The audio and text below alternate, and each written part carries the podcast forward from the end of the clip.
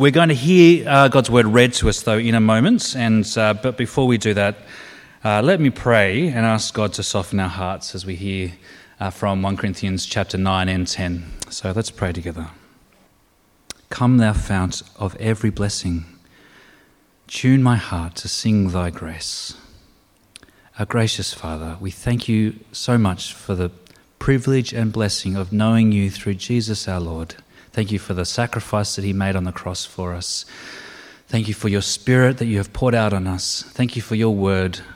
And we pray now that as we hear your word read and as we reflect on it together, you might be pleased to work among us powerfully by your Spirit to shape us into those who you would have us be.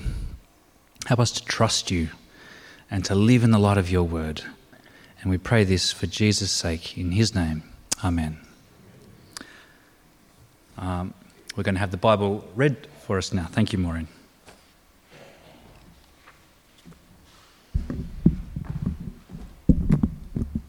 Thank you. Good morning. I'm reading from 1 Corinthians chapter 9 verse 24 through to chapter 10 verse 13. Do you not know that in a race all the runners run, but only one gets the prize? Run in such a way as to get the prize. Everyone who competes in the games goes into strict training. They do it to get a crown that will not last, but we do it to get a crown that will last forever. Therefore, I do not run like someone running aimlessly. I do not fight like a boxer beating the air. No, I strike a blow to my body and make it my slave so that after I have preached to others, I myself will not be disqualified for the prize. For I do not want you to be ignorant of the fact, brothers and sisters, that our ancestors were all under the cloud and that they all passed through the sea. They were all baptized into Moses in the cloud and in the sea. They all ate the same spiritual food and drank the same spiritual drink for they drank from the spiritual rock that accompanied them, and that rock was Christ. Nevertheless, God was not pleased with most of them, and their bodies were scattered in the wilderness. Now, these things occurred as examples to keep us from setting our hearts on evil things as they did. Do not be idolaters, as some of them were. As it is written, the people sat down to eat and drink and got up to indulge in revelry. We should not commit sexual immorality, as some of them did. And in one day, 23,000 of them died. We should not test Christ, as some of them did, and were killed by snakes. And do not grumble, as some of them did, and were killed by the destroying angel. These things happened to them as examples and were written down as warnings for us on whom the culmination of the ages has come. So, if you think you're standing firm, be careful that you don't fall. No temptation has overtaken you except what is common to mankind. And God is faithful. He will not let you be tempted beyond what you can bear. But when you are tempted, He will also provide a way out so that you can endure it. Thank you.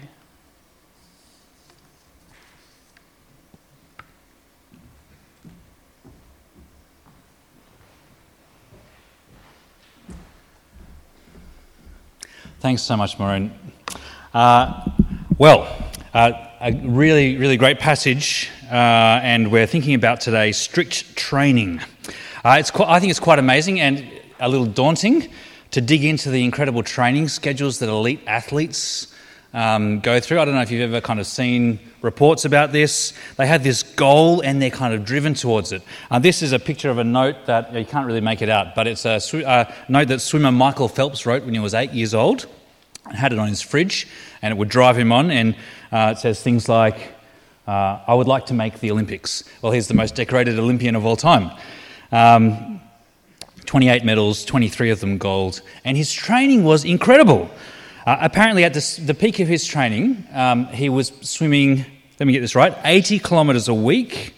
So that's six, uh, 1,600 laps of a 50 metre pool, which is about 230 laps a day, every day. Um, incredible. So, and the fastest human ever recorded, hopefully you can see this one, um, Usain Bolt, there he is. Uh, apparently would train so hard that he would be on the ground yelling in pain, not wanting to do another rep, but each time he got up and finished his training. Here he is at the 2008 Olympics, winning the 100 metres. And what we're told in this passage from 1 Corinthians is that the, the Christian life is like this. The Christian life is like this. Uh, we've seen through these chapters that there's this theme running through of freedom. Freedom. Um, the freedom of the gospel is wonderful and it's complete. In Christ, we have a whole new identity. We are secure, we are loved, we are washed, we are sanctified, we are justified. All this is done for us, and it's given to us freely as a gift through the Holy Spirit. And it raises the question, it kind of raises the natural question if the gospel is all about what God has done by his grace, does that mean how we live now just doesn't matter? How we live now just doesn't matter. And Paul's answer here and in other places in the New Testament is an emphatic no. Uh, it does matter, it matters deeply. Those who receive the free gift of the gospel are transformed by it. Uh, we are made new, and we're called to live out our new identity in Christ. Uh, and so, hopefully, you've seen that as we've looked through these chapters. Our freedom in Christ doesn't mean we just sit back and make life all about us and about enjoying our own rights and our own comforts. We are free to freely give up our rights for the sake of others, for the sake of our brothers and sisters in Christ.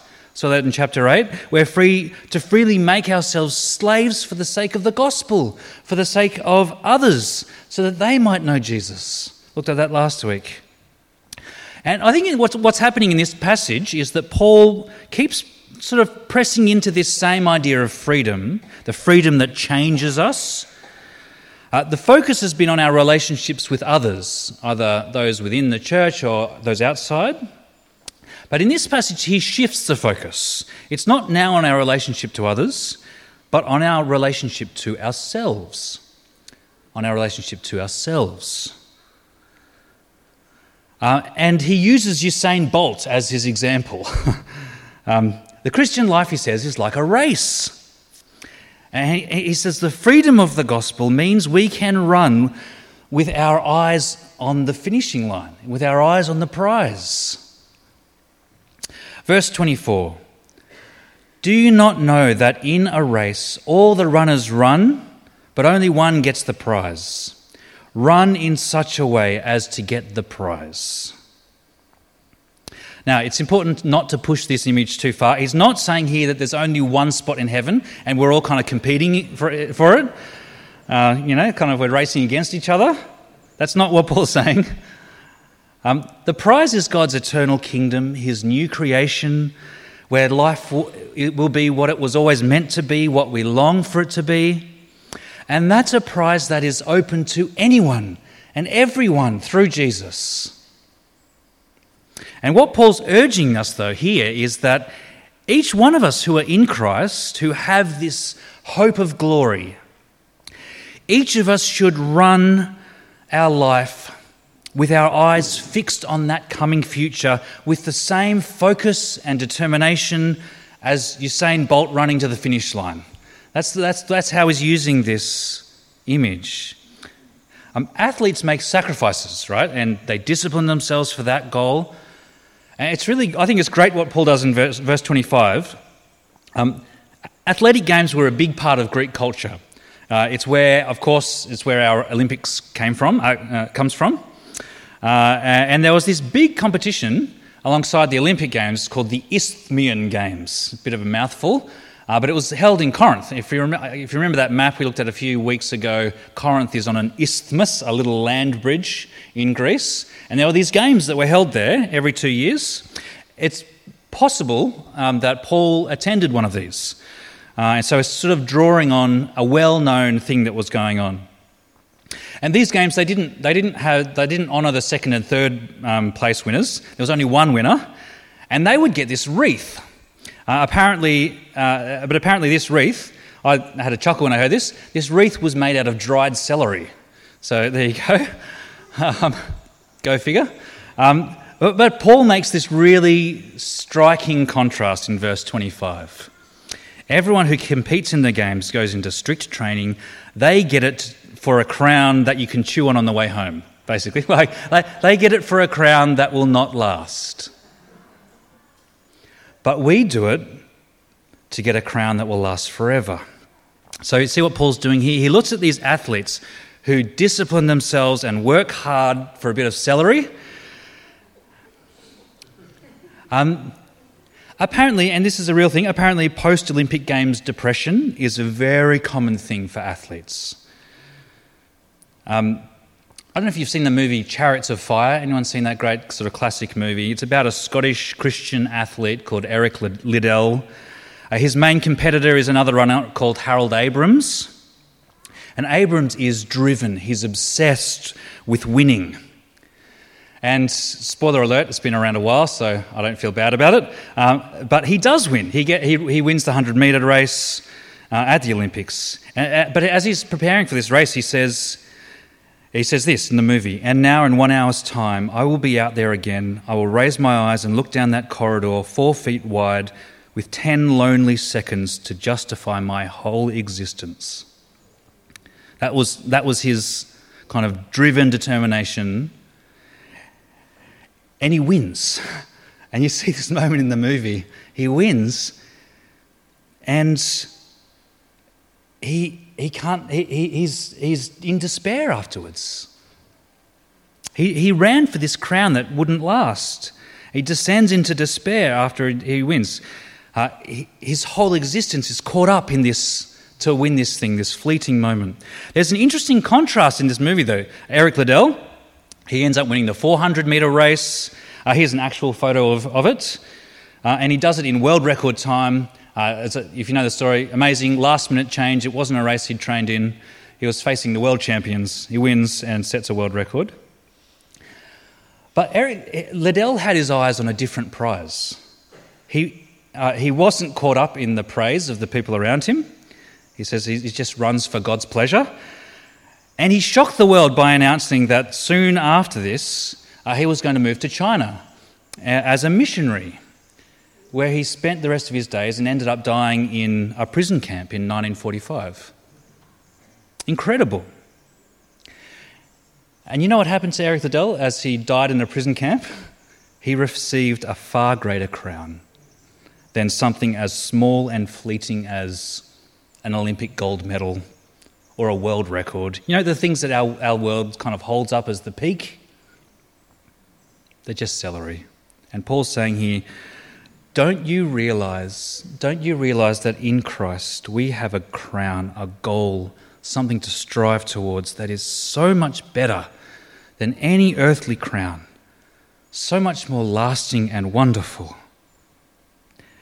And friends, I think this is really helpful for all of us.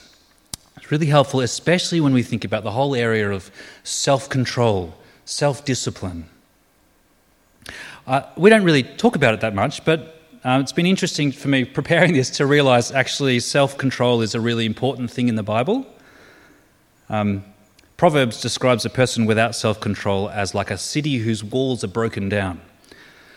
So you're, you're vulnerable to attack, any influence. Uh, self control is one of the fruits of the Spirit. So if God's at work in your life, you should expect and pray for a growing control over yourself over the sinful desires that wage war against your soul.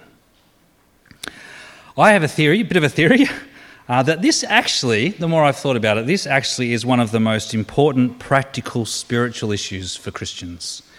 I might just be projecting my own weakness and struggle here on everyone else, uh, but I don't think so.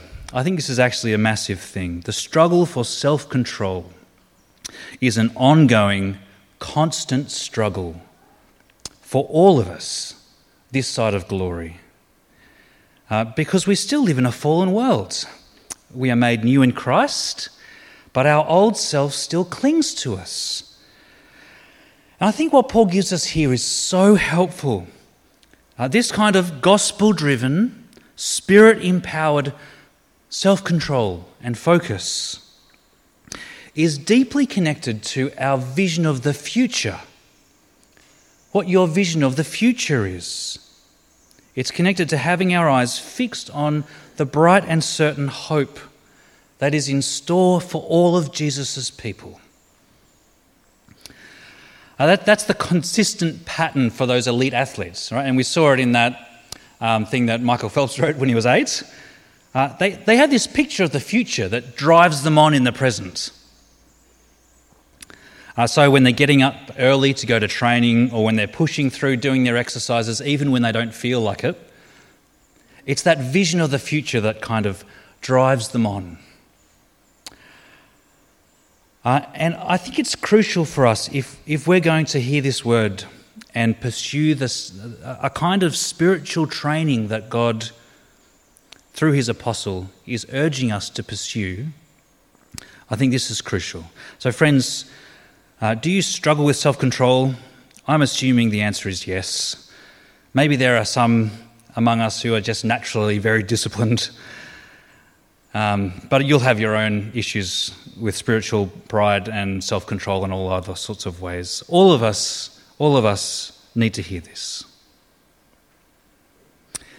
Uh, maybe you have old habits that you know aren't doing you any good, that actually leave you drained and feeling distant from God but that seem to have a kind of hold on you.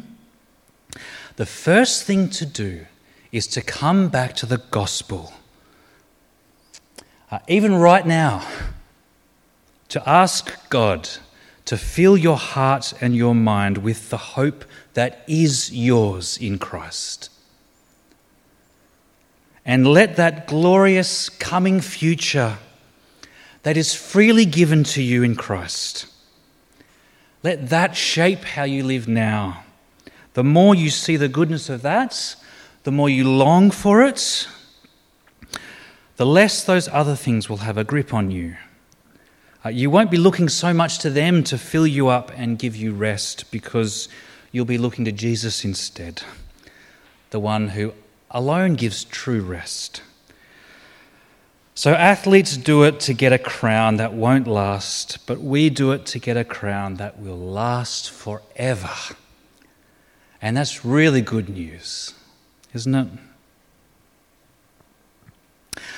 But in all of this, Paul's aware, he is aware of a danger. He's aware of a danger for himself, is aware of a danger for all Christians. Verse 26 Therefore, I do not run like someone running aimlessly. I do not fight like a boxer beating the air. No, I strike a blow to my body and make it my slave, so that after I've preached to others, I myself will not be disqualified for the prize. It's pretty devastating when an athlete you admire gets disqualified. Sometimes it's because of an accident, they've gone off too early. Other times it's more serious. I don't know if you remember Lance Armstrong, this incredible bike rider came back from cancer to win the Tour de France seven times. Unbelievable. Uh, then uh, it was widely publicised. You know the story, um, many of us will. It came out that he'd been on performance enhancing drugs through his career, uh, and he'd been actually helping to run a kind of syndicate amongst uh, elite athletes. So he was disqualified. He lost um, all, all that he had uh, accomplished. Lots of, other, lots of other examples. And Paul says he doesn't want to be like that in the Christian life. So, this is, this is another powerful reason why he trains himself here and now. Um, why he doesn't just give in to the desires of his body. And you know, he switches his imagery from running to boxing. And the surprise is that the, the, the, the person he's facing in the ring is himself. He, he's, he's facing himself. He knows that he's his own worst enemy in this fight. Uh, he knows, what did we just sing before? That beautiful song. He knows that his heart is prone to wander away from Christ. And he, so he consciously struggles with his self, spurred on by this desire not to be disqualified at the end. And I don't know about you, but you kind of think, this is Paul we're talking about. I mean, he wrote Romans. Um, he took the gospel to the world, he, he planted churches. If, surely, if anyone's a shoe in, it's him, right? Well, not so, Paul says. And what he does next is he gives this really powerful illustration of people who, who seemed to be a shoe in, but who did get disqualified. Uh, the people of Israel in the Exodus.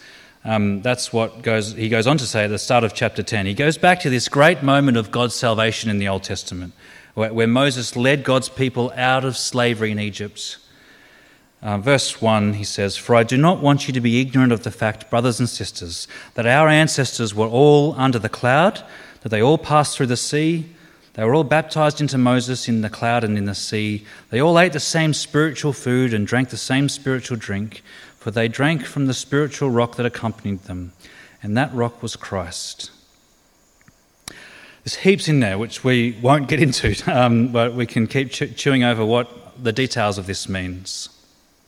It is interesting, though, isn't it, that uh, the church Paul's writing to was a mainly Gentile church, a non Jewish church, and he highlights, uh, but do you see what he says about them? Our ancestors.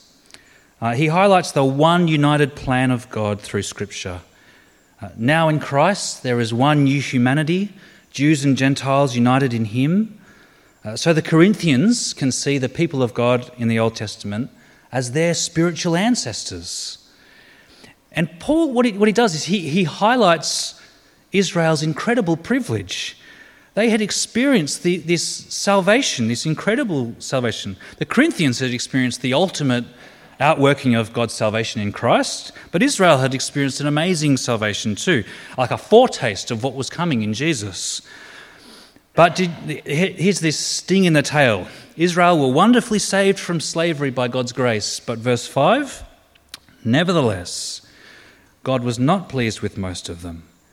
Their bodies were scattered in the wilderness. I think he's being a bit understated here. If you know the story, only two of them survived.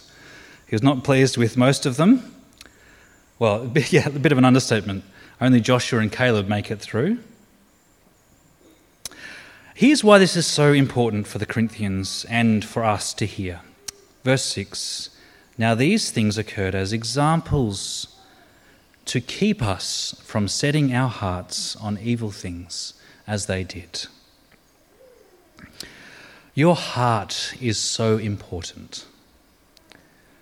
Uh, in the kind of way the Bible thinks about people, before you I think before you're a thinking person or even a doing person, you are a desiring person.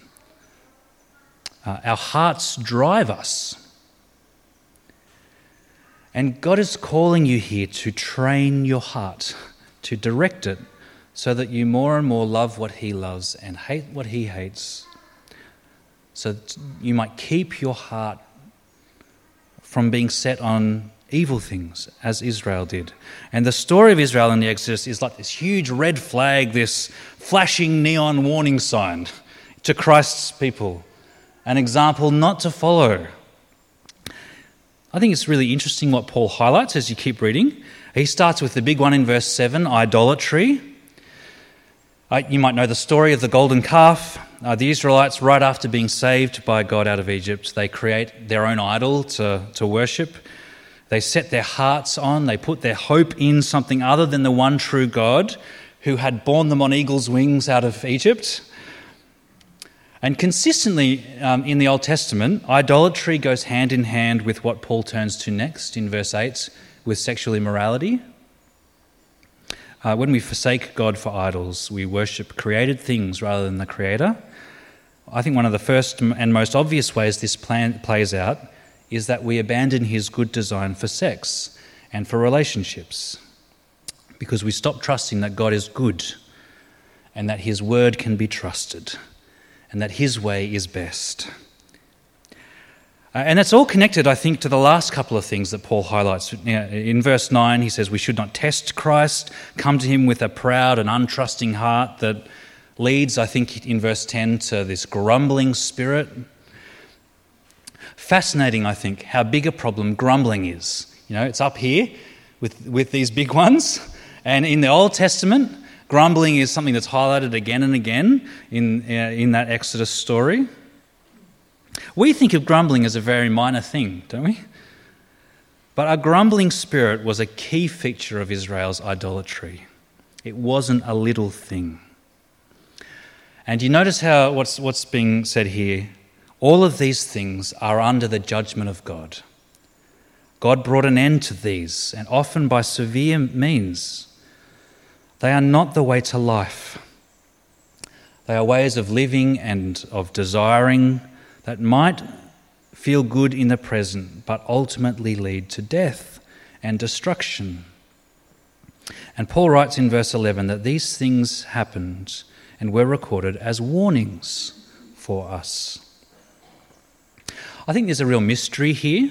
This, and you see it through the Bible, this tension between the sovereignty of God and our responsibility as humans. Uh, the gospel message is a message of freedom and security. God in, is sovereign in his grace. He makes alive those he calls.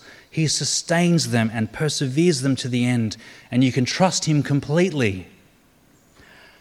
So, why is Paul worried about disqualification? well, there's more to say here. It's a big issue. But I think that one of the ways that God, in His sovereign grace, keeps His chosen people firm to the end, one of the ways He does that is to give them warnings like this. He's like a loving parent who warns and directs his children. So, uh, those who are His, who He has called and renewed by His Spirit, we will take these warnings to heart not to make us insecure, but we'll recognize that these warnings are actually God's good gift to us, and that through them He is disciplining us as His loved children. So these warnings shouldn't make us lose our confidence about where we stand with God, but they should make us lose our confidence in ourselves. And that's, I think, what Paul goes on to talk about. That's how Paul ends this section. Uh, he draws us to the one place where our confidence can rest securely. Verse 11 These things happened to them as examples and were written down as warnings for us, on whom the culmination of the ages has come. That's a beautiful phrase and an even more beautiful reality. See what's behind that? God has been faithful to his promise even through Israel's unfaithfulness.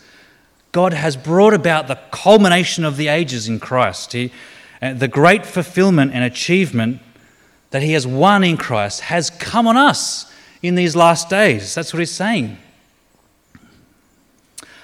So don't trust in yourself. Verse 12 if you think you're standing firm, if you kind of have a way of going about your life that basically is entrusting yourself to yourself. You know, you you think that you're pretty good and standing firm and that you can carry it on to be watch out. Be careful that you don't fall. Don't run in your own strength. And he, he goes on to say, You are as weak and vulnerable to temptation as every other person. You are. You, you will never get to the point where you are past temptation until, until the new creation You'll never get to that point where you don't need to worry about your sin. Verse 13 No temptation has overtaken you except what is common to mankind. We're all in this together. this is common to everyone. But here's the wonderful hope for all who are in Christ God is faithful. God is faithful. And he will not let you be tempted beyond what you can bear. So when you are tempted, He will also provide a way out so that you can endure it. It's not saying that you won't be tempted, but it is just saying that God is, God's never, you can trust Him. He'll never put you in a position where your only option is to sin. It might require courage, it might be painful, but there will be a way of faithfulness to God that He will provide for you. And isn't it wonderful to know, brothers and sisters, that in Christ we have one who has, who has run the race before us, who was tempted in every way as we are, but without sin, who always took the right way out, uh, and whose death covers all our failings, so we can always have a fresh start, whose life secures our future, whose spirit helps us in our weakness um, some of us are facing extremely testing circumstances. Some of us face the temptation of ongoing sin and habits of sin, habits of the heart. Some of us are just ground down by the pressures of life. God is faithful. You may not feel that you're strong enough, and you're right, but God is and He has you in His hand. So trust Him. Keep running the race to the end with your eyes on the true prize. I think as we go into next week's passage, we'll see sort of the ultimate prize, the ultimate way out God has provided by, by His grace to have our hearts set on God and His glory in Christ. But more on that next week. Uh, but this week, what do we make of all this? Uh, one of the things sports psychologists will tell you is that the script you play in your head is very important. It's very important. And th- in that kind of language, what Paul's doing here is he's giving you a new script to play over in your head, a new way to think about your life and to talk about in, to, to yourself.